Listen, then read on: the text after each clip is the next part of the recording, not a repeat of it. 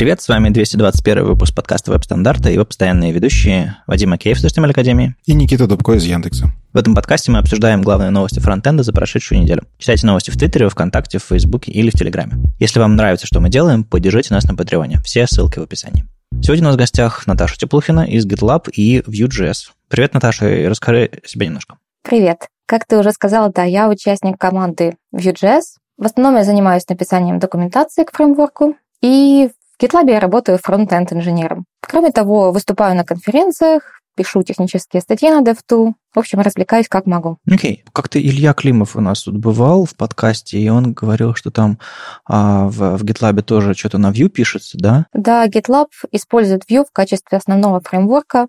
У нас очень много legacy кода, да, мы используем в том числе даже и jQuery, но если брать современные фреймворки, это только Vue. Круто. Ну, в общем, про Vue мы сегодня еще поговорим. А у нас ближе к концу будет целый блок.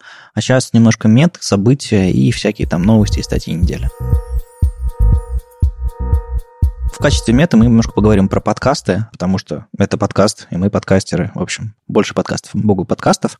А тут вышел новый подкаст. Он такой своеобразный. А он называется CSS подкаст. Своеобразность его не в том, что он про CSS, а в том, что он такой, как сказать, там очень естественное обсуждение. Ну и ладно, я немножко критикую. Там 12-минутный эпизод. А, Юна Кравец и Адам Аргайл а, говорят про CSS. И вот в первом эпизоде они говорят про блочную модель. Довольно интересно скажем так, мидлу и синьору, скажем, в CSS, в UI, интереснее всего, наверное, как они пытаются голосом изобразить блочную модель. Они пытаются объяснить, что идет куда, какой там слоеный пирог, что от чего зависит. И нужно очень сильно включить фантазию, но мне кажется, у них получается. Довольно, довольно забавно получилось. А вообще, кто все эти люди? Ну, про Юну Кравец вы, наверное, слышали. Она выступала с докладами работала сначала в Digital Ocean, по-моему, потом какое-то время работала в материал дизайне команде, в Google, когда в Google пришла. А вот последнее время она ушла в команду Google DevRel и, собственно, будет работать над CSS направлением. Вот, а до этого там уже работал над э, таким CSS DevRel от, от Chrome и Google э, Адам Аргайл. Собственно, вот эти вот два, двое таких CSS-амбассадоров э, в Google, которые будут вот сейчас записывать подкаст. Видимо, они в таком жанре будут продолжать рассматривать все маленькие детали CSS там за 10-12 минут. Так что подписывайтесь, если вам интересно, там куча платформ, на которых они этот подкаст выкладывают. Ну и, к слову, о платформах, на которые выкладываются подкасты и вообще всем остальном. Во-первых, э, очень важная вещь, которую я хотел сказать. Э, нам периодически, практически во всех местах, где мы публикуем наш подкаст, а их довольно много, об этом позже, спрашивают, типа, вы обсуждали такую классную статью, а где ссылка на него? Прикол в том, что везде, где мы публикуем наши подкасты, тут же есть описание. Более того, в интро каждого подкаста, который всем уже затерло внимание, мы говорим ссылки в описании. Так вот, я еще раз хочу повторить. Ссылки реально в описании. Если мы о чем-то поговорили, идите в описание, там обязательно есть ссылка на это. А если нет, пните нас, мы ее добавим, потому что иногда мы обещаем что-то добавить, но не добавляем. Но чаще всего есть. Так что мы будем следить, чтобы все, что мы обсуждаем, было в описании, а вы читайте описание. Ну и насчет платформ, где мы есть, э, просто маленький дисклеймер, что если вы, не знаю, где вы нас слушаете сейчас, не знаем, но вдруг это неудобное место, и вы ходите в это место только потому, что наш подкаст там прекрасно есть. Так вот, кроме этого места, где вы нас слушаете, а, у нас еще есть еще куча всяких платформ, которые мы иногда прям сами руками выкладываем, а, а некоторые прям через RSS подсасывают э, подкаст, который мы публикуем. Это Apple подкасты, Google подкасты, Spotify, CastBox, такие крупные платформы, куда мы по RSS все отдаем. Русскоязычные платформы ВКонтакте и Яндекс Музыка, которые тоже типа по RSS забирают нас, но все чуть сложнее. Они наши файлы, по-моему, еще себе заливают. Отдельно мы заливаем э, выпуск подкаста склеенный с обложкой и изредка видео там раз в год на YouTube. Файл идет еще и отдельный файл в Telegram. Там есть тайм-коды, по которым можно нажимать и переходить по частям выпуска на мобильных. На десктопе, к сожалению, так не работает. И еще мы продолжаем заливать на нашу самую первую платформу, на SoundCloud. Она стала, она хоть и была самой первой, но сейчас самая менее, менее важная, менее удобная, потому что там довольно сложно заливать, и, ну, как бы мы сами туда не заходим особо, а на комментарии особо не отвечаем, поэтому, ну, она остается для тех, кому удобен SoundCloud, нам она как бы не очень супер приоритетна, но все-таки она есть. В общем, есть места, ссылки не поверите в описании на все платформы, а поэтому э, слушайте нас там, где вам удобно, и э, если вы видите какую-нибудь звездочку, плюсик, сердечко, рейтинг или еще что-нибудь такое, жмите. А это поможет э, другим людям наш, нас увидеть, услышать. Мы будем очень благодарны. Ну и под конец блока с мета-информацией про подкасты хочу сделать небольшой анонс про новый англоязычный подкаст. Вы, наверное, слышали в, в прошлом году и раньше, когда я записывал разные интервью англоязычные с Эриком Мейером, а, с Рэйчел Эндрю и многими-многими другими прекрасными людьми, я размышлял о том, чтобы сделать какой-то спин-офф этого подкаста веб-стандарта на английском языке, но это было сложновато. И вот на прошлой неделе мы с одним чуваком записали пилот англоязычного подкаста и, собственно, будем а, записывать его дальше. А, не знаю, насколько часто это все будет получаться, в каком формате это все будет точно выходить, но пилот записан. Я думаю, через недельку, максимум две, мы его выложим, и будет вот такой вот англоязычный подкаст. В общем, никаких подробностей я вам не рассказал, но маленький тизер все-таки все выдал. Так что ждите еще одного англоязычного подкаста про веб-стандарты и около того. Но это не веб-стандарт на английском языке, это, это другой проект.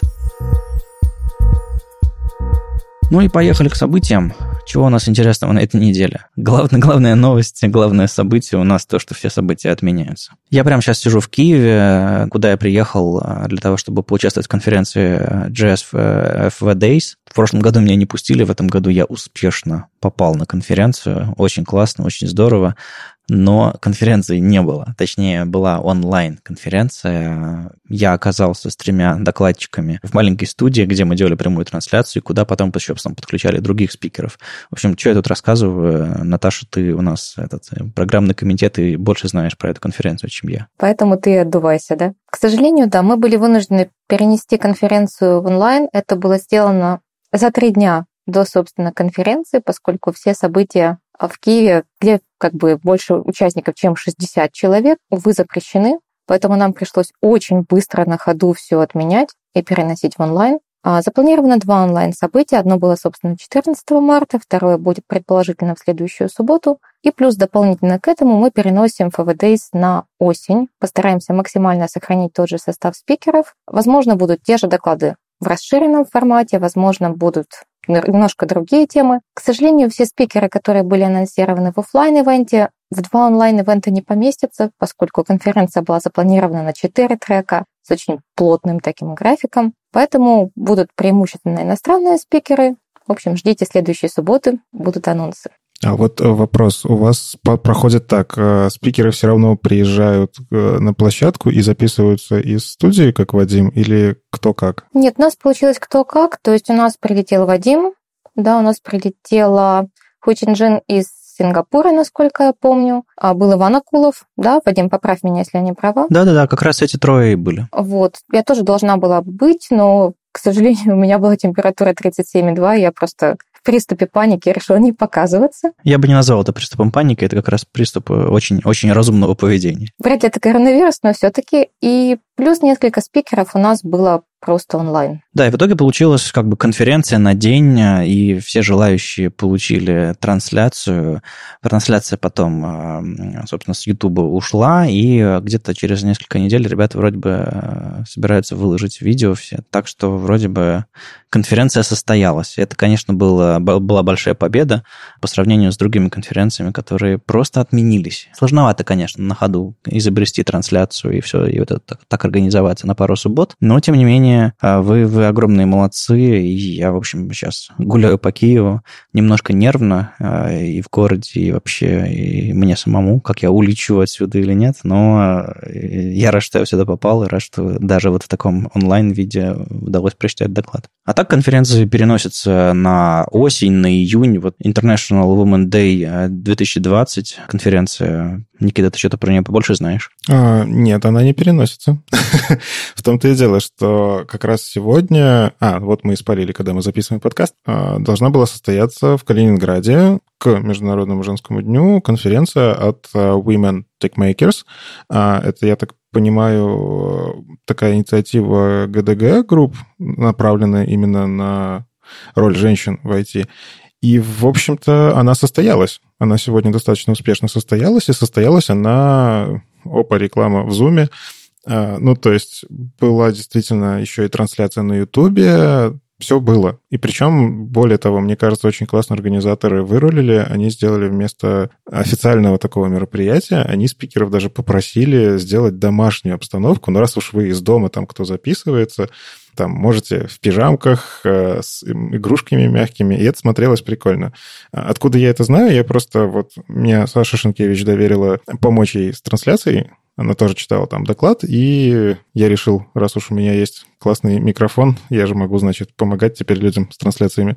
Вот. И было достаточно забавно это все смотреть, как люди все-таки адаптируются. Ну, ведь действительно, как и с Framework Days, так и с э, вот этой конференцией.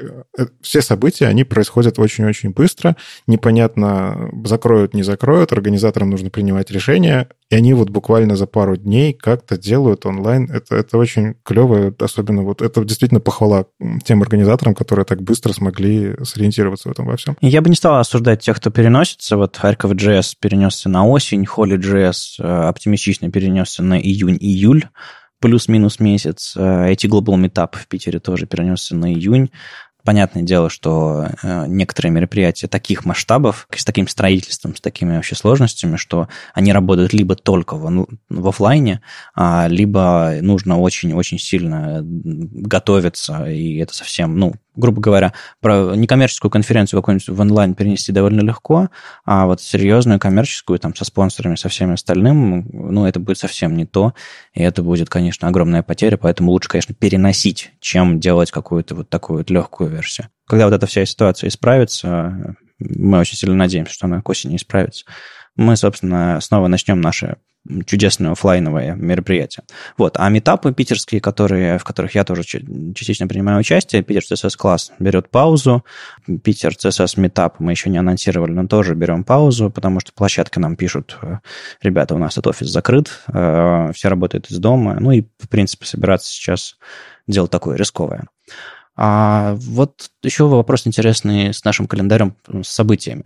Вроде бы, если мероприятия не будет, а, его нужно убрать из э, календаря, ну, потому что, как бы, раз отменилось, то что оно в календаре стоит. А, этим я займусь сам, я, то есть я пошерстю по календарю, какие мероприятия отменены, я, наверное, их удалю сам. Но если вы вдруг сами а, решили отменить свою конференцию, если вы отправляли к нам pull реквесты заходите и тоже помогайте нам вычищать мероприятия, которые не состоятся, но висят в календаре. Так что запилили pull request, давайте выпиливать то, что не состоится. А, я бы не стал добавлять то, у чего нет конкретной даты, то есть типа июнь-июль, это сложно в календарь добавить. Что, конференция на два месяца, что ли? Вот. А так, вот конкретные вещи давайте выпиливать. Тут еще была идея про онлайн-конференции, как их заносить в календарь. Мне кажется, по-моему, довольно-таки прозрачная штука. Просто берешь и добавляешь конференцию, а уж онлайн на или офлайн люди узнают, когда зайдут, ну или, не знаю, можно, например, место проведения сити, как у нас есть поле в Ямле, писать онлайн или интернет или веб. На самом деле, мне кажется, действительно можно взять это и прописать. Ну, мы же можем в Redmi это сделать. Что если вы делаете онлайн, напишите вот так. И мне кажется, это удобно. Я смотрю на эту всю ситуацию, и мне кажется, действительно за год э, ближайший очень сильно все изменится с конференциями. Мы просто научимся делать онлайн-конференции, а, возможно, некоторые поймут, что а онлайн-конференцию провести даже выгоднее, и спрос на нее есть, и так далее. И ну, постепенно, возможно, это выродится во что-то большее.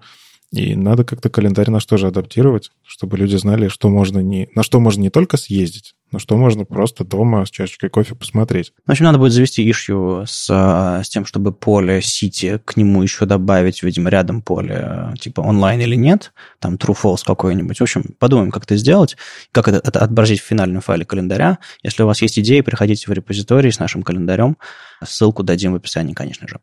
На самом деле мы сейчас э, очень много всего очень быстро меняется, и то, что мы сейчас записываем там э, в воскресенье, не значит, что в понедельник не будут какие-нибудь анонсы про, про отмены или еще что-то такое. Более того, каждый день новая информация появляется, там, не знаю, авиасообщение закрылось, границы закрылись, еще что-то такое. Я сейчас сам сижу в Киеве и думаю, как я буду в понедельник вечером лететь, потому что в полночь вроде бы как закрывается авиасообщение, а я вылетаю в 7 вечера, мне главное успеть, ребята. Вот, так что будет весело возвращаться домой. Может быть, и конференции в последний момент поймут, что как бы это через чуры стоит все-таки отменяться, потому что ситуация накаляется с каждым днем. Главное, Давайте продолжать общаться. У нас и помимо конференции, к счастью, есть огромное количество способов онлайн-общения. Может быть, это даст какой-нибудь всплеск, э, не знаю, может быть, форумы поднимутся снова. Я не знаю, как минимум слаки или какие-нибудь дискорды. Ну и к новостям. Э, есть один пресс-релиз, который, возможно, никого не впечатлил бы, э, если бы я сейчас не попытался о нем рассказать подробнее.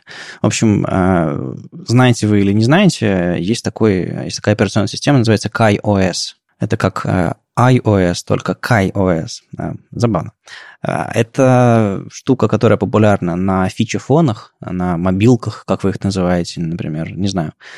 И, допустим, у меня дома есть такой бананофон, такой слайдер а, Nokia желтого цвета смешной, а, у которого вот прям вот T9 э, клавиатура, все, все, все по классике. Там есть браузер-браузер, и если хорошенько в нем покопаться, зайти на какую-нибудь страницу, где user agent и все остальное, это на самом деле Firefox. И вся вот эта вот операционная система — это Firefox OS, которую Mozilla когда-то разрабатывала, забросила, отказалась, сдалась, уж не знаю, как это можно назвать, и, собственно, делает теперь э, другие продукты. А iOS подхватила Firefox OS и делает, собственно, большое дело. Так вот, собственно, а, анонс в чем? В том, что а, Firefox, который сейчас на iOS работает, тот самый движок Gecko, он, не знаю, гриды не поддерживает и просто, ну, устарел во многих смыслах. И iOS и Mozilla заключили какое-то партнерское соглашение о том, что Mozilla поработает вместе с iOS над тем, чтобы проапгрейдить Gecko Возможно, перформанс улучшится, возможно, еще что-то такое, но из того, что интересно нам всем, в следующих версиях, видимо, iOS на слабых устройствах, вот этих всех э, мобилках, э, там TLS появится 1.3, э, там WebAssembly появится, там WebGL, новые кодеки, там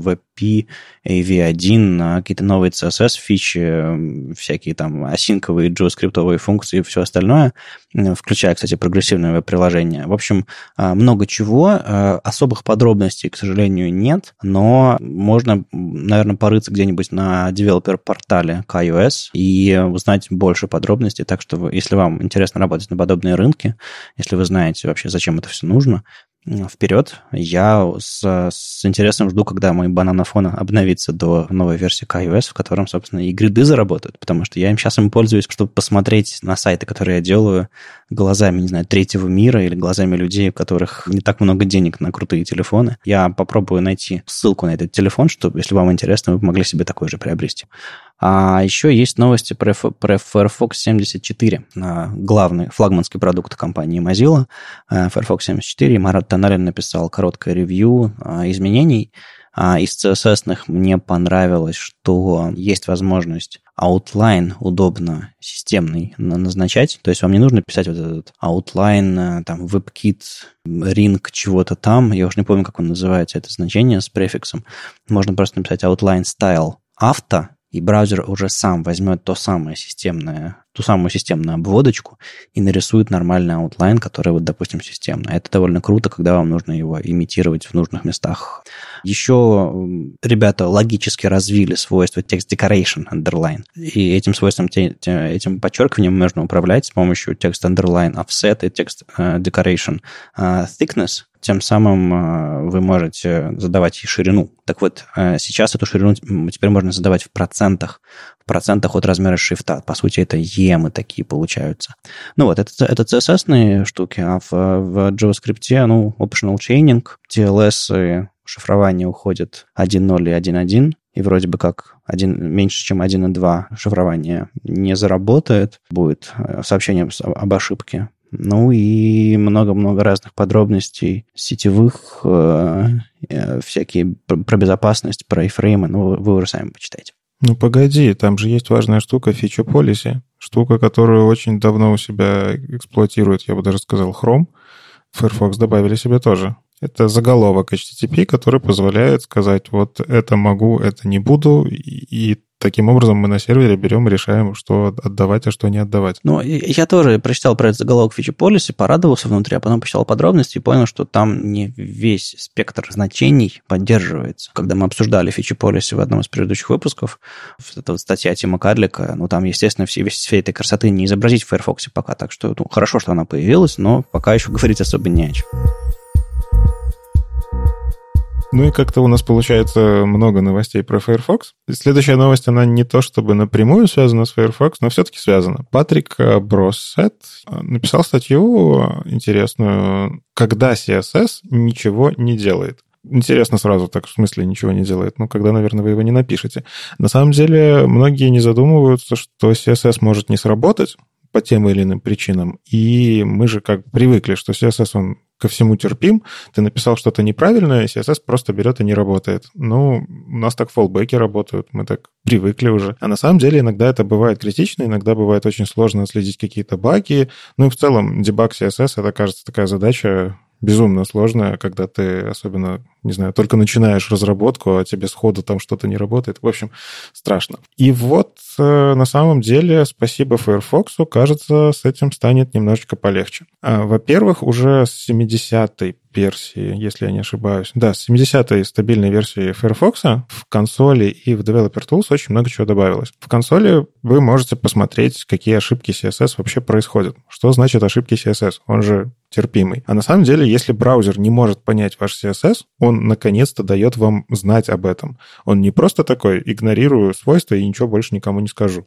Он действительно напишет, что вот смотри, я тут у тебя в твоем файлике вот в этом месте нашел какое-то очень странное правило, и знаешь, я не могу с ним работать. Посмотри, пожалуйста, сюда. Не знаю, для меня это вот прям новый мир. Неужели с CSS можно работать как с JavaScript, там, ворнинги, ничего себе. Ну, на самом деле, в JavaScript понятно, зачем это нужно было, потому что если в JavaScript что-то идет не так, то у вас либо белый экран, либо, ну, как бы, ваша программа перестает работать, функционировать непосредственно, как это было задумано.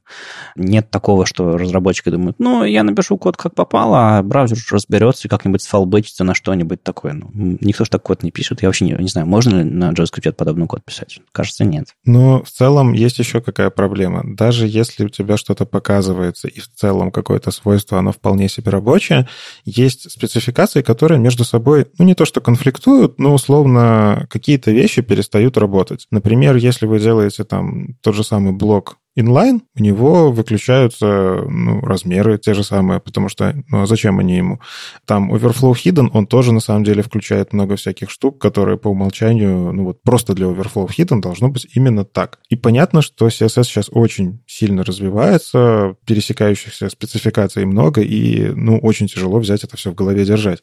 Так вот, Firefox здесь помогает. Ну, как бы движок, он вообще знает, что он не будет применять какие-то вещи, потому что, потому что спецификация так написана и в движке так реализована. Так вот, Firefox теперь разработчикам тоже показывает. Он прям вот... Представьте ваш CSS DevTools. Вы обычно видите там цветной какой-то текст, красивенькое, чтобы всем разработчикам было понятно по синтаксису. Так вот, неактивные свойства, они высвечиваются отдельным цветом. И, и там даже появляется иконочка, вы на нее можете навести и посмотреть, почему именно это свойство в данном случае не работает. Отличие от, э, когда у вас зачеркивается свойство ну, это потому что оно переписано, оно переопределено на каким-то уровнем. Здесь именно оно не зачеркивается, но вот каким-то таким неактивным показывается. И это просто мега крутая штука. Я даже вот все больше и больше поглядываю, чтобы писать, верстать э, в Firefox. И кажется, если они еще уберут... Ну, в общем, у них сейчас нельзя сделать нормальный полноэкранный режим в шоуэре, так бы я уже давно на них перешел. У них там подчеркивание, которое очень давно в шоуэре хочется переписать.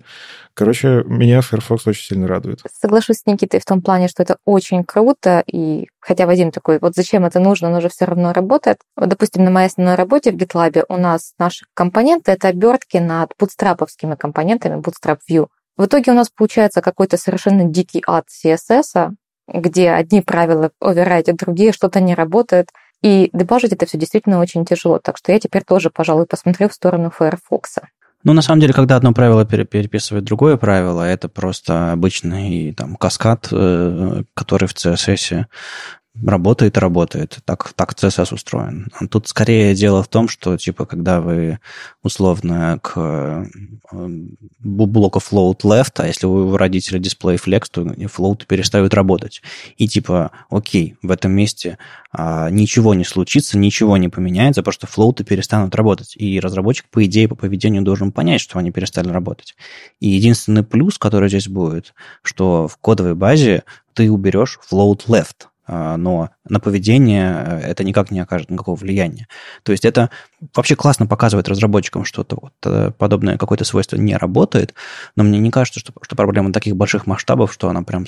Ой, я тебя даже могу с расхода переубедить. Ну? А, либо смотрим, например, в сторону каких-то самый популярный возьмем React компоненты, которые просто ты скачиваешь какую-то библиотеку, и вот отдельно какой-нибудь виджет, вот один маленький, он идеально работает, все классно. А, а вот почему-то по CSS ведет себя как-то неправильно. Ну вот должен, вести себя так, а в каком-то контейнере, где что-то определено по-другому, он ведет себя не так. Или, не знаю, я же из Яндекса, нужно опять про BEM сказать. По BEM ты создаешь блок или элемент у какого-то блока, который вот он должен вести себя именно так. А потом встраиваешь опять же его в какой-нибудь элементом другого блока и снова непонятное поведение. Я просто с таким сталкиваюсь периодически, когда ты читаешь CSS-код, ну, если ты опытный разработчик, ты начинаешь у себя в голове представлять, как себя этот блок ведет. А он себя ведет не так. И мне кажется, это безумно полезная штука для дебага таких проектов, которые, ну, вот у них просто большая кодовая база. Там много разработчиков уже пописали этот CSS, и тебе нужно разобраться, почему что-то минимально не работает. Ну, хорошо, да. И я, наверное, с высоты собственного опыта э, такой, ну, ну, очевидно же по инспектору, что там родители что-то там такое, и поэтому не работает. Но если вот такие вот очевидности будут подсказываться браузером, наверное, это хорошо. Почему что-то там не работает в определенном контексте? Вопрос в том, насколько это все легко находить и разбираться, и вроде бы как Патрик э, рассказывает способы, каким образом это все приводится и разбирается в DevTool'ах. Ахмад Шадид продолжает писать огромное количество статей про верстку. Мне кажется, у него каждую неделю что-то выходит. Вот, вот вышло руководство про бокс alignment, где он на всяких... Э, на, на, на еде на близком и понятном показал, как работают бокс alignment э, в, в контексте флексовом и гридовом. На мой взгляд, очень ценно он разделил флексовый и гридовый контексты, э, потому что там есть дополнительные свойства и дополнительные особенности. В некоторых руководствах периодически показывают все вместе в одной кучу, и это не помогает пониманию. Кстати, вот не знаю, насколько веганам понравится наличие обилия мяса в, в этом руководстве, но это другая тема. А вообще большая статья про viewport вышла про единицы viewport, как они используются, ну, в принципе, как они работают, какие есть паттерны для их использования. И я не знаю, если бы каждый разработчик вот так вот сдампил свой опыт в такие статьи, э, еще и регулярно выходящие, мне кажется, мы бы жили в совсем другом мире. Как у вас впечатление от этой статьи? Статья потрясающая. Я вот прям зацепился. Не то, чтобы она мне там открыла Америку, я прям очень много чего нового узнал, но я все равно узнал. Во-первых, он очень понятно и на примерах, как обычно, показывает, э, что такое viewport, vmin от vmax, чем отличается. А, я, кстати, вижу у него опечатки в CSS-коде, но надо будет ему просто написать в Твиттере. Он очень быстро поправляет свои статьи, обалденный автор. Да, статья наглядная, как обычно. Он на примерах показывает, как классно можно использовать, например, для тех же самых в блогах, когда вы хотите картинку вставить прямо на всю ширину страницы, как это сделать при помощи единиц вьюпорта и код вот просто бери, копируй и используй. Но что мне понравилось, он еще рассказал про баги, которые есть в браузерах и с которыми нам как-то приходится жить. Меня просто это прям боль в сердечке.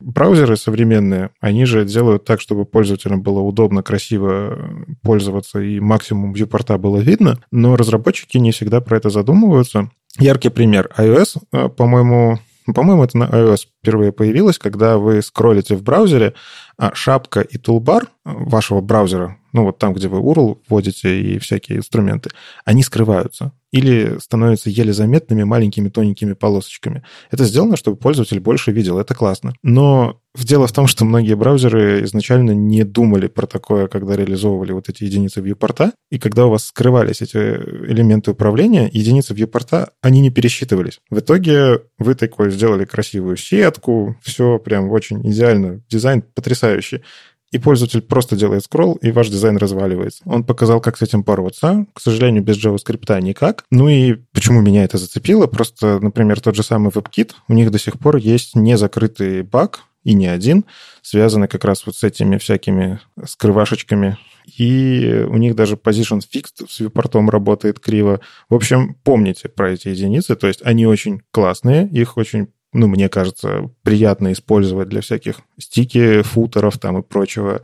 Но помните, что есть мобильные браузеры, у которых не все так просто, и там единицы вьюпорта в общем, ведут себя не так, как вы ожидаете. Я, кажется, видел какую-то статью, в которой, или не статью, или какой-то комментарий, или какую-то реплику от ребят из WebKit, где они объясняли, что, по-моему, там есть какая-то чуть ли не циклическая зависимость, и они не могут анимировать viewport, когда, допустим, вот эти вот штуки скрываются, тулбары во время прокрутки, э, то ли там, э, ну, в общем, какая-то засада да, с перформансом, поэтому они, по-моему, жестко всегда считают viewport э, размерами окна от низа до доверху, а, не, вне зависимости от тулбаров. По-моему, это их последнее решение по работе с, с viewport. Или это хромовское решение. В общем, там все очень, очень непросто, и у этого есть явные причины, а не просто лень или безразличие. Но, тем не менее, есть спецификация, по которой вроде как разработчики живут, а у браузера она немножечко другая. Ну, кажется, это не совсем правильная ситуация.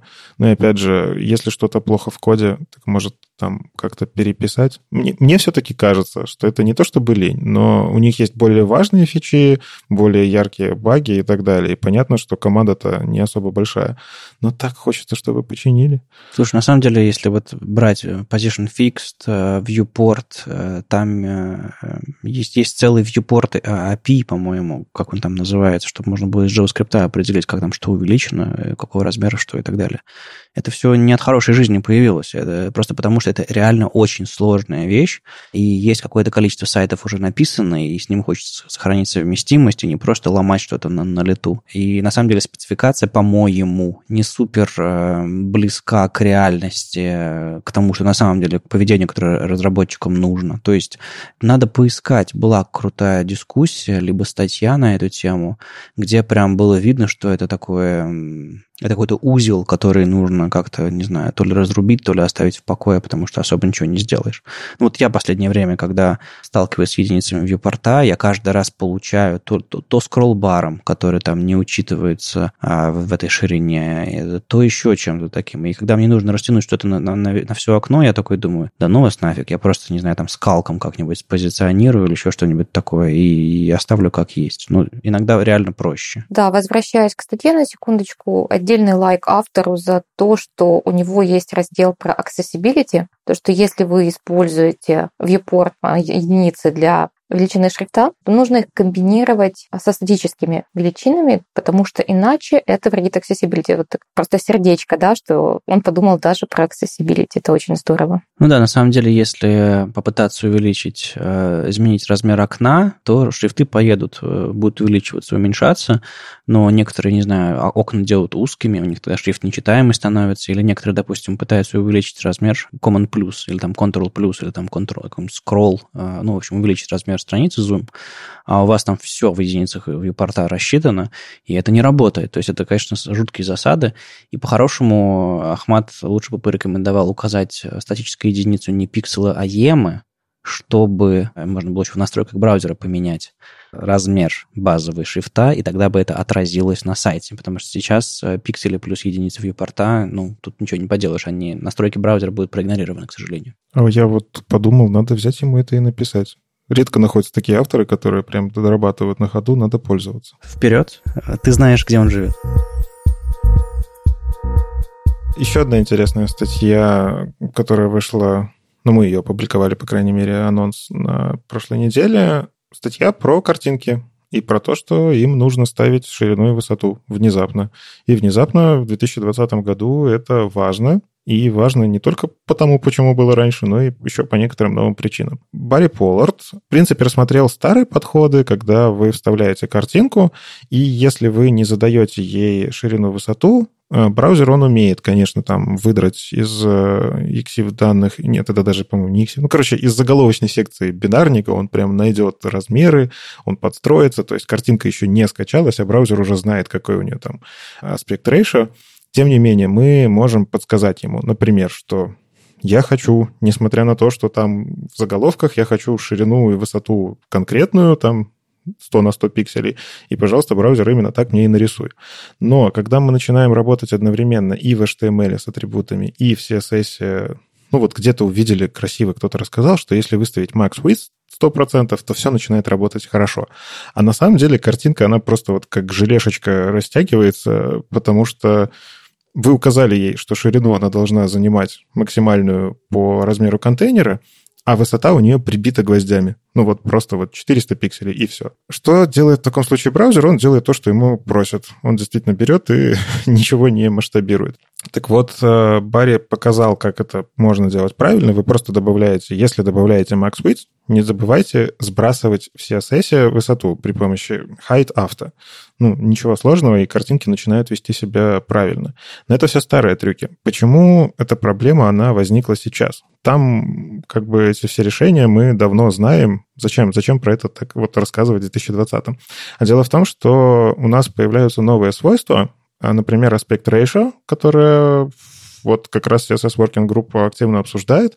Это и CSS-свойство, и, если я не ошибаюсь, оно еще продублировано в виде атрибута intrinsic size а, в HTML. В общем, вы можете задавать конкретно какие-то пропорции вашей картинки, и тогда браузер уже заранее будет знать, как эту картинку, сколько места под нее зарезервировать. И вот про вот это резервирование места, это прям отдельная история. Мы сейчас боремся за то, чтобы сайты грузились быстро, чтобы в Лайтхаусе показывалась соточка, чтобы все было потрясающе, пользователь не страдал.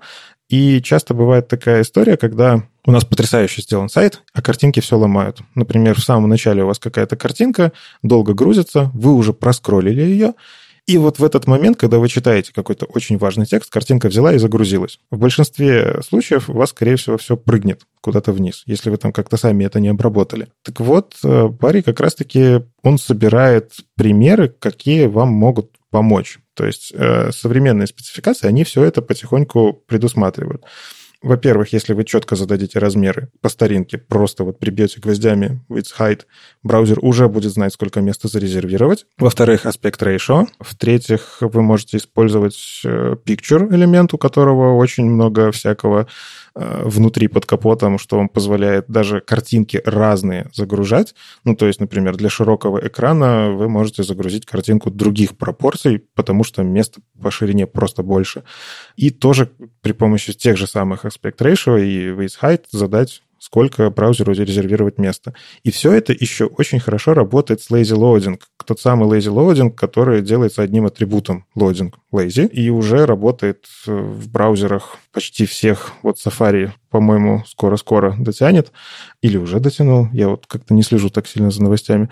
Но, в общем-то, у вас уже нативная загрузка, именно нативная ленивая загрузка в большинстве браузеров работает. И для того, чтобы подсказать браузерам, сколько здесь резервировать места, просто зайдите, пожалуйста, на свои сайты, и если у вас не стоят размеры, вы можете сделать пользователям жизнь гораздо лучше, просто прописав немножко CSS и чуть-чуть HTML. Чудесное решение. Я на самом деле еще видел а, Джин Симмонс, когда вот такое-то решение впервые появлялось, по-моему, в Firefox, потом в Chrome появилось еще где-то, не знаю, насчет того, Safari это делает или нет уже, но вроде бы они собирались тоже.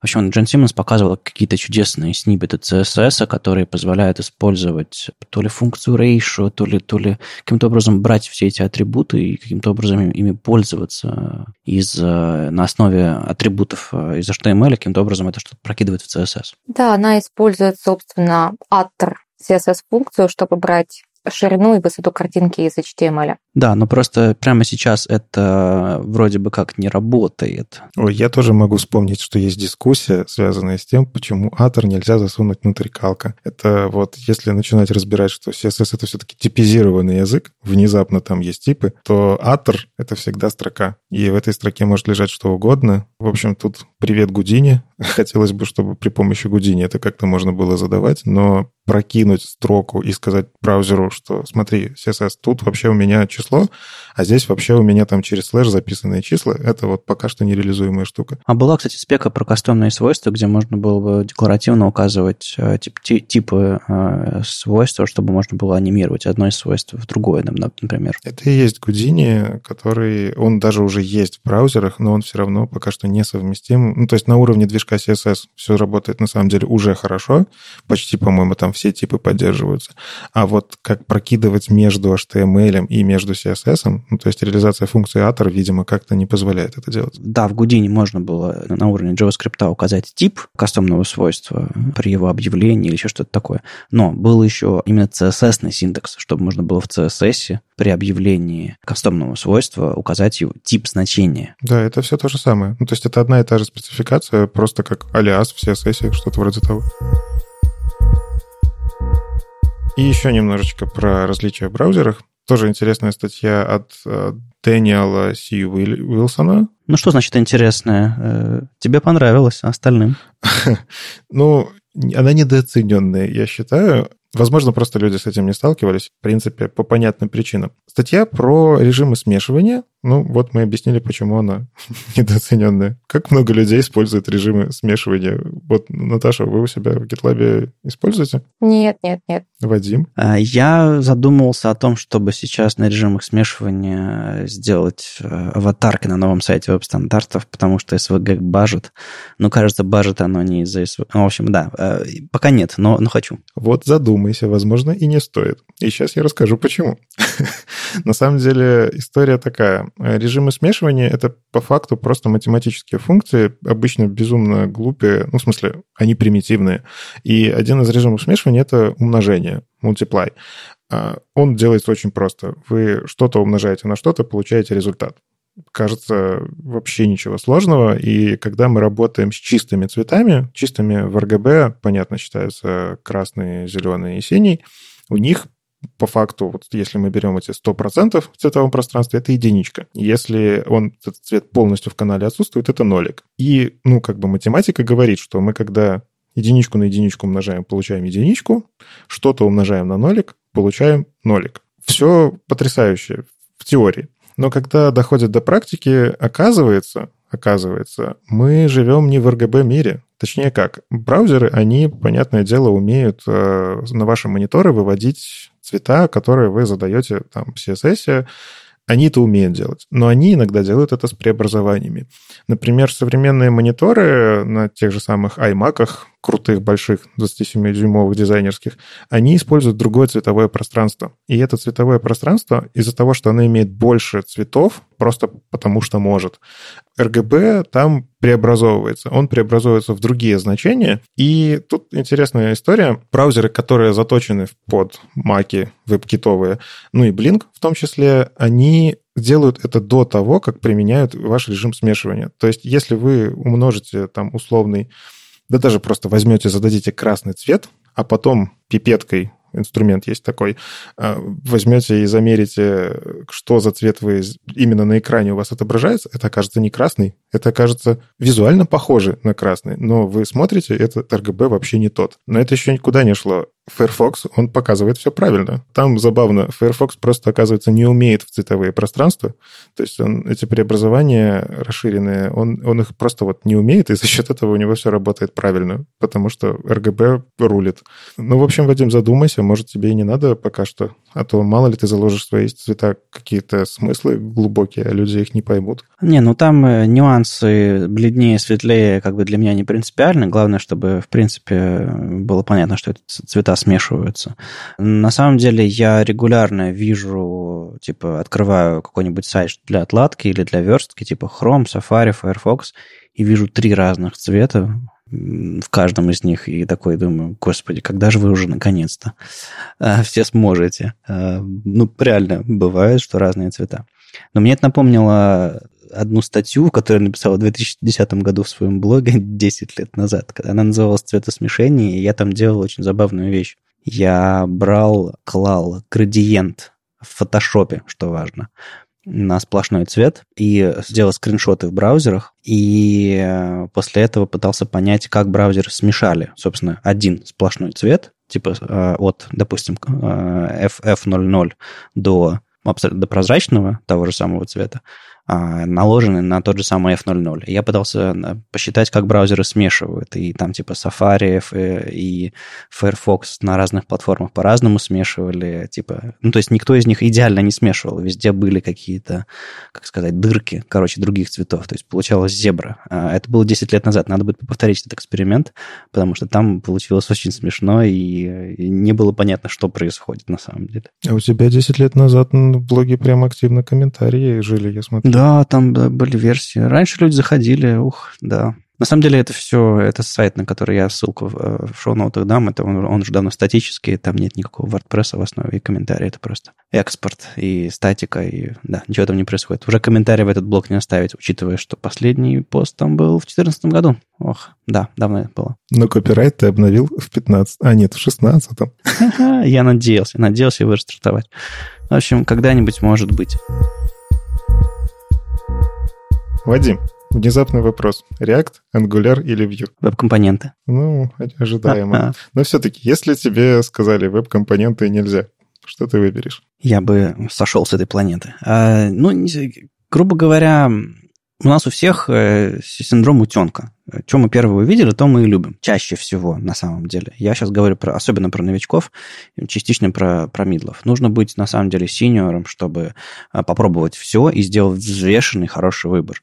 Я не пробовал Angular, я Vue потрогал палочкой, я React чуть больше поковырял просто из интереса. То есть у меня не было реальных проектов э, на React, например. Поэтому сходу по размерам экосистемы и по, по отзывам вокруг и по вообще по, по всему остальному. Я бы, наверное, выбрал, выбрал React, если бы меня, не знаю, с ножом горло приперли к стене.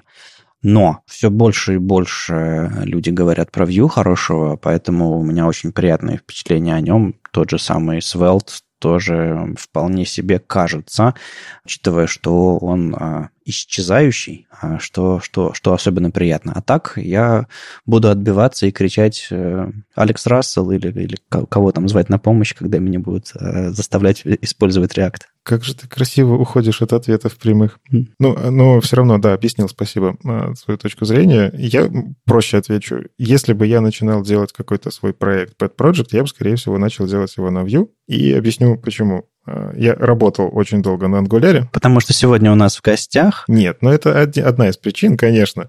Э, но все-таки мне просто приятно, я могу выразить любовь к инструменту, к человеку, который действительно занимается этим инструментом. Я очень долго работал с AngularJS и потрогал Angular, то есть я знаю, что там.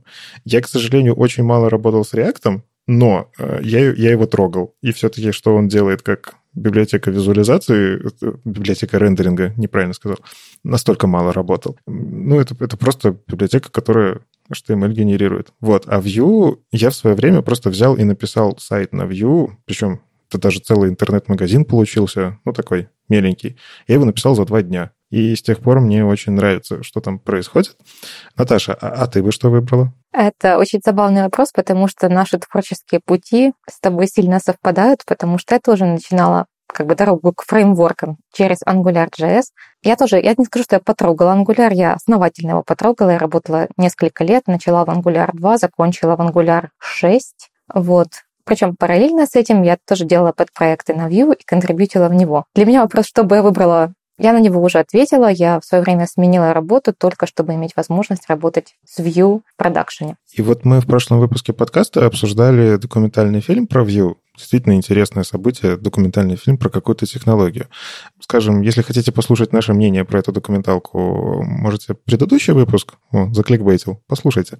Вот. Но интересно вот и мнение твое, как человека, который ну, внутри этого всего находится, что ты можешь рассказать, каких-то подробностей про этот фильм? Это очень забавно, потому что документалку по Vue я посмотрела несколько раньше чем она была релизнута на Ютубе. Нам ее показывали на View Амстердам. Это было 20 февраля, то есть за 4 дня до релиза. Мы смотрели в кинотеатре, поскольку Stage View Амстердам — это, собственно, большой кинотеатр, огромнейшим просто экраном, выступать на его фоне отдельный челлендж. И смотрели той самой командой, которую мы видели на экране, что, конечно же, добавляет. Вот представь, да, что сидишь в кинотеатре, и рядом с тобой сидит Брэд Питт и смотрит кино со своим участием. В общем, довольно специфический опыт. Если рассматривать View мир, то Эван Ю — это вполне себе Брэд Питт. А что понравилось? Очень интересно показали ту часть, которая касается Vue в Китае, потому что даже как бы для команды в Китае что происходит с Vue в Китае, это такая немножко закрытая территория, мы не очень знаем, что там делается, как это все воспринимается, потому что у Китая свое developer community, оно достаточно сильно изолировано, я бы сказала, еще больше изолировано, чем русскоязычное. И это был такой небольшой инсайт для всех. А что не понравилось, точнее, не будем говорить, что не понравилось, скажем, что бы я улучшила. Мне не хватило нескольких людей в фильме, я сейчас не о себе. Мне очень не хватило участия Криса Фрица, который писал документацию к Vue изначально. И, наверное, не хватило еще двух участников, Гийома и Эдуард, которые занимаются, соответственно, Vue DevTools и Router. Такие, знаешь, немножко сторонние взгляды, потому что там были взгляды, допустим, со стороны Ларавеля или как более общие, да, хотелось чуть-чуть больше, чтобы была показана команда, которая работала еще над Vue 1. Но в целом достаточно хорошая документалка и приятная новость. Она переводится на русский язык. Ее планировали, собственно, показать на Holy.js в Питере. Переводится она командой IT Documentary Russia. К сожалению, я не могу сказать, когда теперь ее покажут. Возможно, на Холли в июне. Будем ждать. Очень хочется увидеть ее еще и на русском. А как вообще получилось, что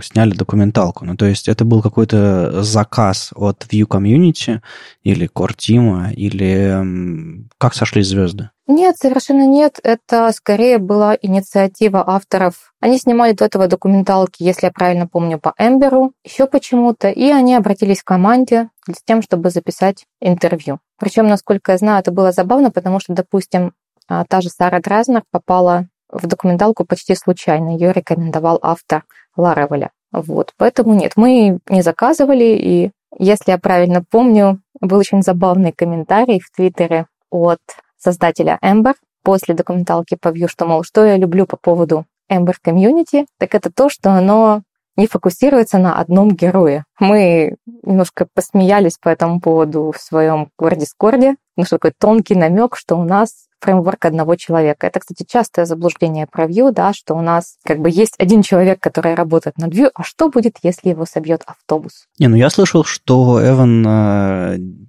все-таки имеет авторитет и, не знаю, ключи или какие-то там возможности, чтобы типа взять там что-то, не знаю, начать а, в одиночку что-то переделывать. Но это, это слухи, это то, что я знаю. А как на самом деле? На самом деле это даже упоминалось в фильме. У нас э, идеология, что у нас есть то, что называется benevolent dictator, да, типа доброжелательный, подобный диктатор, который... У нас нет демократии, да, то есть мы не решаем что-то коллективно, у нас нет то, что называется consensus driven, но, тем не менее, я бы не сказала, что Эван сейчас способен держать всю экосистему в одиночку. А, вот давайте на вскидку, не заглядывая сейчас на страничку Vue.js, вы скажете, сколько человек во Vue команде. Просто вот число наугад. Вадим? Ну, человек 10. Никита?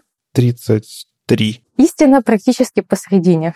Сейчас в команде 21 человек. И эти все, все эти 21 человек, они э, прям вот что-то активно делают или, или как это, или, ну, то есть а у них у всех, э, ну, не знаю, не full time но э, активные роли, прям у каждого зона ответственности? Да, у нас у всех активные роли. Что касается full time на full time у нас а, два человека. Это оплачивается с Open коллектива, куда, собственно, идут донейшены. И сам Эван, естественно, он третий, но он оплачивается не с Open Collective, у него есть собственный Patreon. У всех остальных есть роли, но помимо этого у нас как бы есть full-time работа. Есть люди, которые отвечают за роутер, есть люди, которые отвечают за документацию, есть люди, которые отвечают там, за DevTools, за компайлер, за самые разные части системы. Но мне очень приятно относительно Vue, если сравнивать с другими фреймворками, что у него нет большой компании, которая продвигает свои интересы. То есть, грубо говоря, даже после того, как э, какой-то фреймворк становится уже супер популярным в сообществе,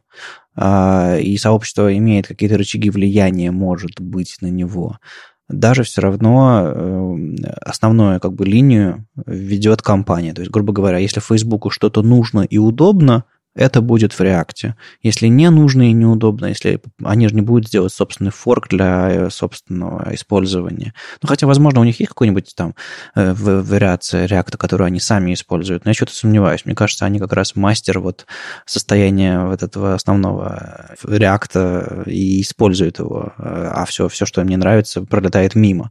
А тут как бы вроде бы как и сообщество решает, что нужно, что не нужно. Ну и плюс этот ваш э, чудный диктатор. Да, так оно и есть, но знаешь, у этого есть минусы. То есть, допустим, еще буквально год назад частым аргументом против того, чтобы давайте использовать Vue на проекте было вот за Angular стоит Google, за React стоит Facebook, мол, это надежные фреймворки, они никуда не денутся, а кто стоит за Vue, а что, если завтра он исчезнет? Ну, да, этот аргумент, безусловно, номер один, но я не стал начинать с него, я скорее начал с того, что хочется, чтобы инструмент развивался в сторону нужную массовому пользователю этого фреймворка, а не компании, которая за ним стояла.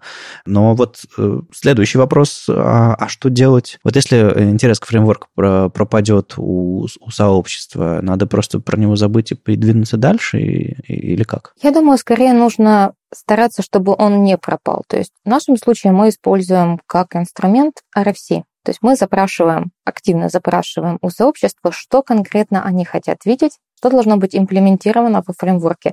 Эти RFC не носят формальный характер. То есть, ой, я напишу, что я хочу, и об этом забудут. Нет, э, ряд RFC от пользователей уже был смержен во Vue 3. Э, я могу даже сказать, что от русскоязычных пользователей, потому что я админю а, русский канал Telegram по Vue.js, один из, скажем так, каналов. И я знаю, что как минимум два RFC от одного из пользователей уже ушли в мастер Vue 3. То есть мы стараемся просто поддерживать контакт с сообществом, даже когда фидбэк от сообщества иногда прилетает, ну, очень негативный. Я не знаю, слышали ли вы о статье View Darkest Day. Если нет, я могу кратко рассказать. Давай, давай. У нас был момент, когда мы решили анонсировать в RFC то, что тогда называлось View Function Based API. Это вещь, которая внешне по API напоминает React хуки. Имплементация немножко другая, но чтобы вы просто представляли, о чем идет речь. Это должна была быть полностью аддитивная фича. Мы не планировали заменять текущий старый синтаксис Vue 2, но анонсировали это с тем, что билд на function-based API будет немножко более, он будет помельче, он будет более перформантным и тому подобное. Естественно, если формулировки допускают хоть малейшую неточность, обязательно найдется пользователь, который все прочитает неправильно, а если этот пользователь активен, он еще и напишет об этом на Reddit. И такой пользователь нашелся. На Reddit появился тред в стиле «Во Vue 3 мне все придется переписать с нуля, это что, новый Angular?»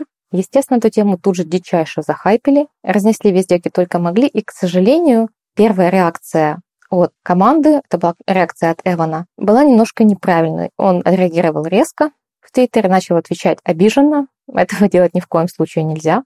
В итоге это все эскалировалось, разгребалось потом достаточно долго. Есть статья на DevTo, она такая называется View Darkest Day обо всей этой ситуации. То есть мы после этого меняли RFC, меняли описание, объясняли, что нет, ничего не придется переписывать, нет, все будет в порядке. Причем объясняли это везде, где только могли. То есть у меня один из докладов на конференции вот так и начинался с «Вам не придется переписывать приложение». А теперь мы можем поговорить о новом API. Окей. Okay. Вот, вот, вот это, кстати, его авторитарность в этом, в этом выразилась, что у вас нет какого-то публичности у всех остальных участников команды такой же яркой, как у Эвана. Поэтому если кто-то из вас отвечает, ну, это личный ваш ответ. Ну, там, ты часть core-тима, но ты же не Эван, вот его ответы, они считаются самыми важными.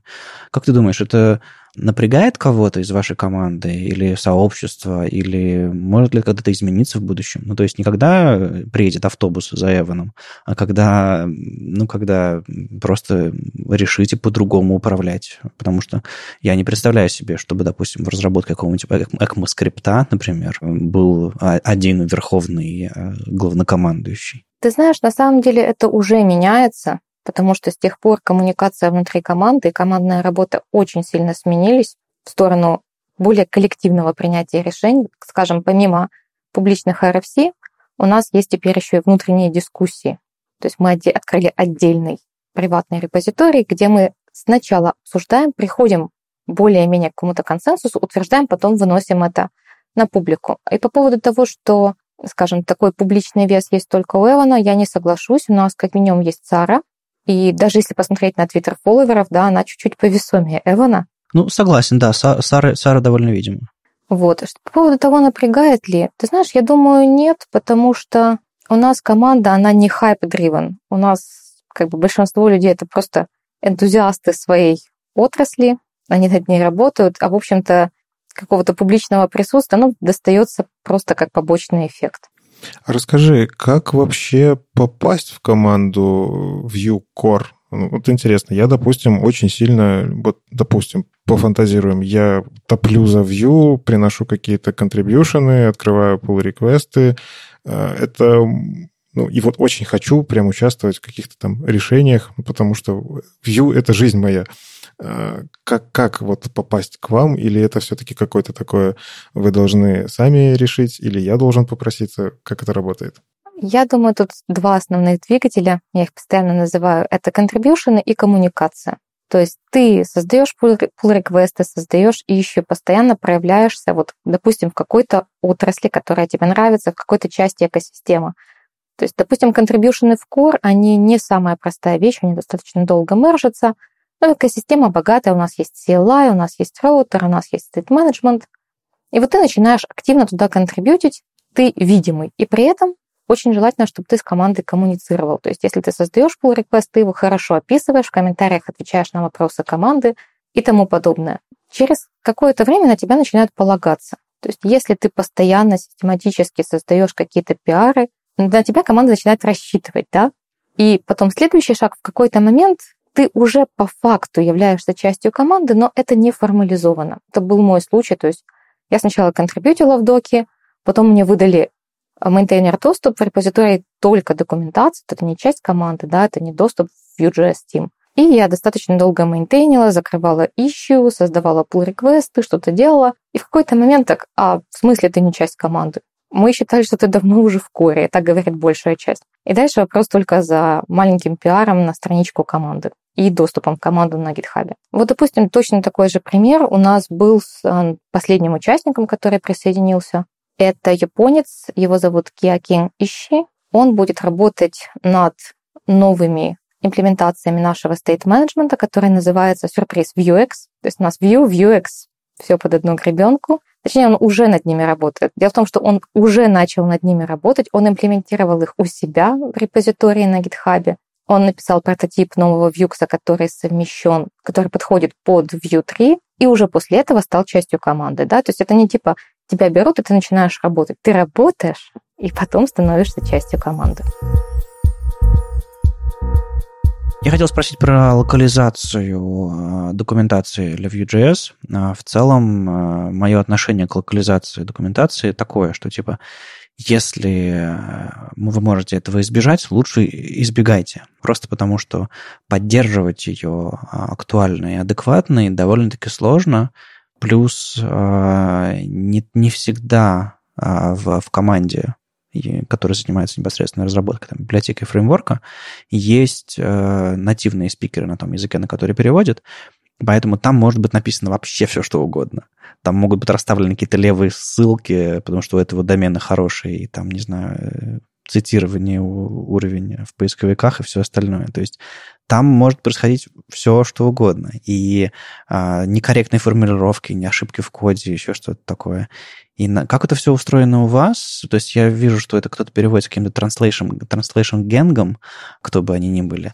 А, насколько вызывает вообще проблемы поддерживать э, в состоянии адекватном, а, актуальном и качественном? Ты знаешь, я вот с тобой, во-первых, полностью согласна по поводу того, что если можно избежать локализации, избегайте, потому что даже когда люди создают очень хор- хороший перевод изначально, потом часто не бросают эту поддержку, потому что это трудозатратно и неблагодарно, да, потому что локализаторов не знает почти никто. Пользуясь моментом, хочу похвалить русских локализаторов, потому что это не команда, этим не занимается Куртим, Этим занимается Translation Gang, действительно, и отчасти Алекс Соколов. Большое тебе спасибо, Алекс, если слушаешь подкаст, потому что это одна из самых, скажем так, поддерживающихся в наиболее актуальном состоянии локализации. Я могу сказать, что в таком же актуальном состоянии поддерживается еще китайская и японская локализация. Я это вижу по тому, как они создают pull реквесты с какой скоростью. После того, как мы мержим что-либо в доке. Это происходит буквально в течение дня. чаще всего. Что касается остальных, это действительно большая проблема, и мы подумываем о том, чтобы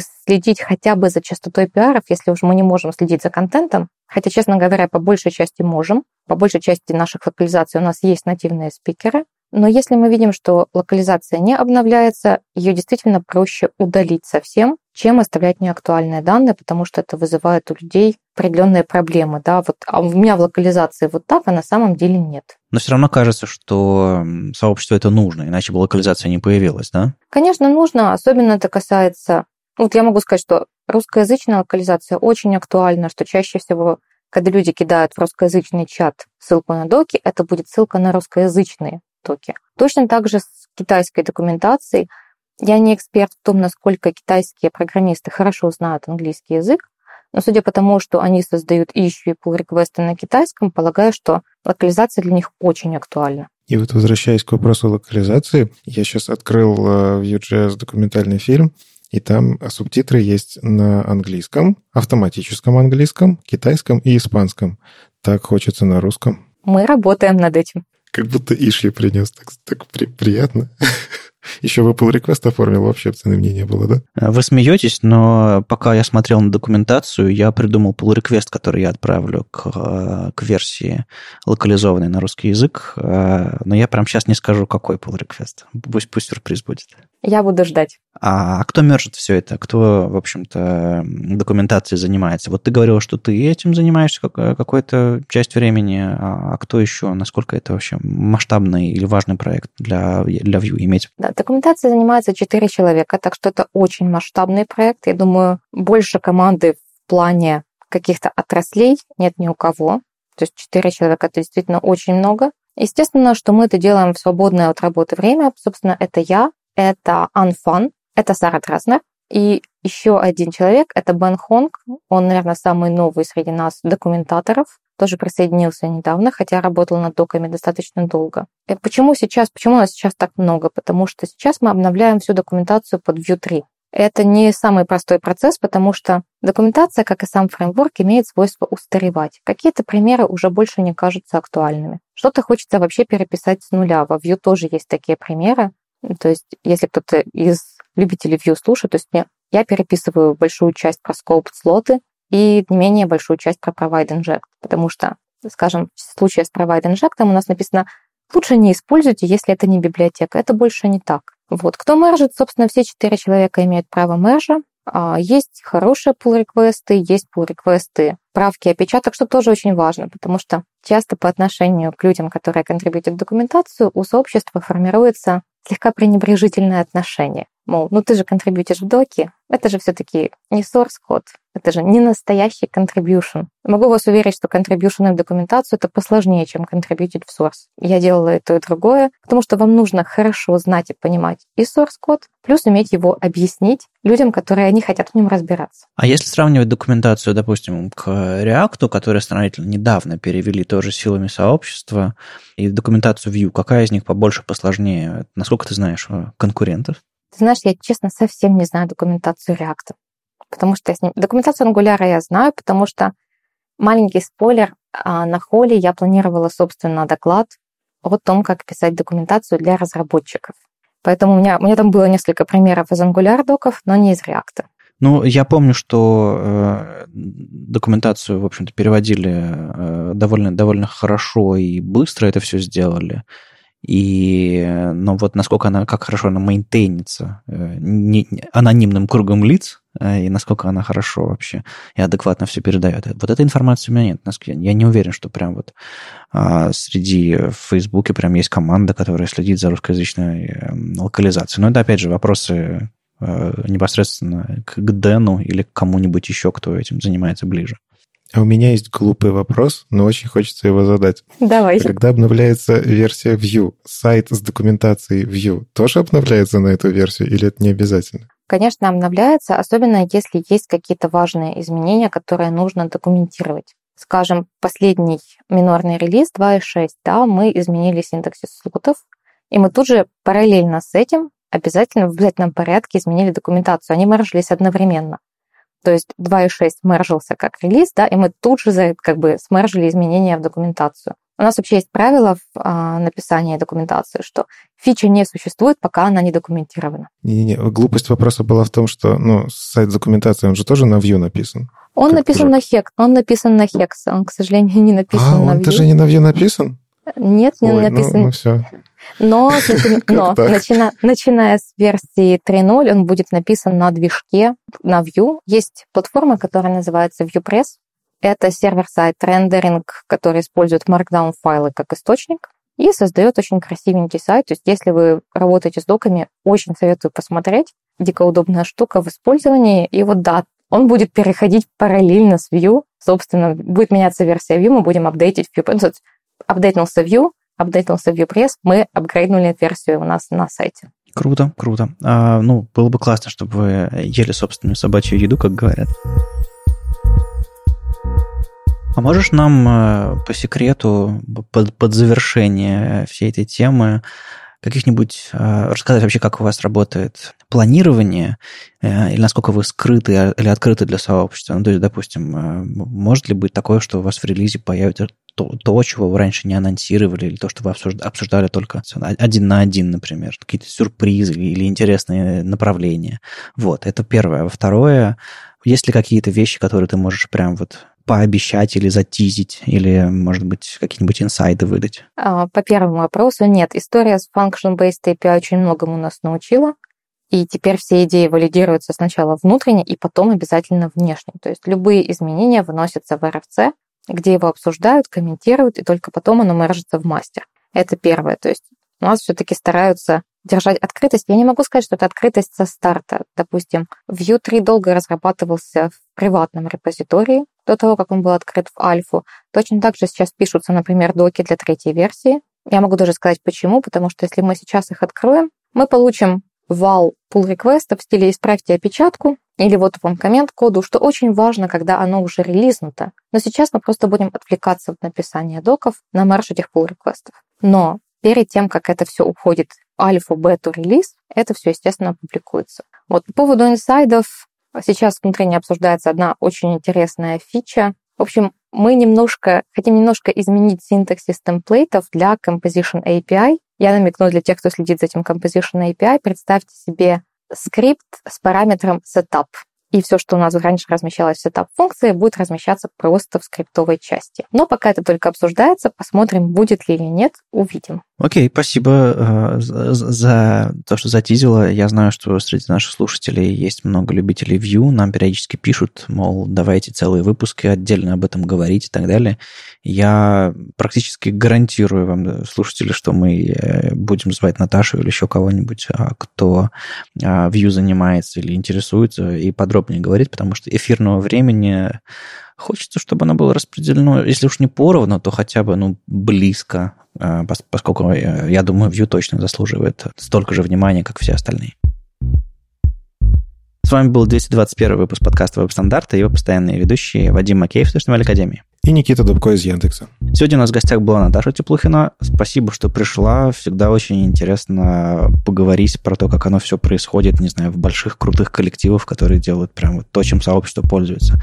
А, Я обещал и скажу еще раз, будем тебя еще звать, если будут какие-нибудь поводы, релизы или, или просто, просто будет случай. Спасибо большое, что позвали. Было очень здорово. И, пользуясь моментом, хочу попросить аудиторию, что если вы пользуетесь Vue, пожалуйста, попробуйте хотя бы поставить третью версию, написать какое-нибудь маленькое приложение, попытаться что-нибудь сделать и зарепортить все баги, которые вы найдете, потому что сейчас это очень важно. Мы в альфе, любые баги на вес золота, поэтому просто умоляю, поставьте и попробуйте. И не выкладывайте на продакшн, да, вот это важно. Слушайте нас в любом приложении для подкастов, на YouTube и ВКонтакте, и не забывайте ставить оценки и писать отзывы. Это помогает нам продолжать. Если вам нравится, что мы делаем, поддержите нас на Патреоне. Все ссылки в описании. Да, они реально в описании. Услышимся на следующей неделе. Пока. Пока. Пока!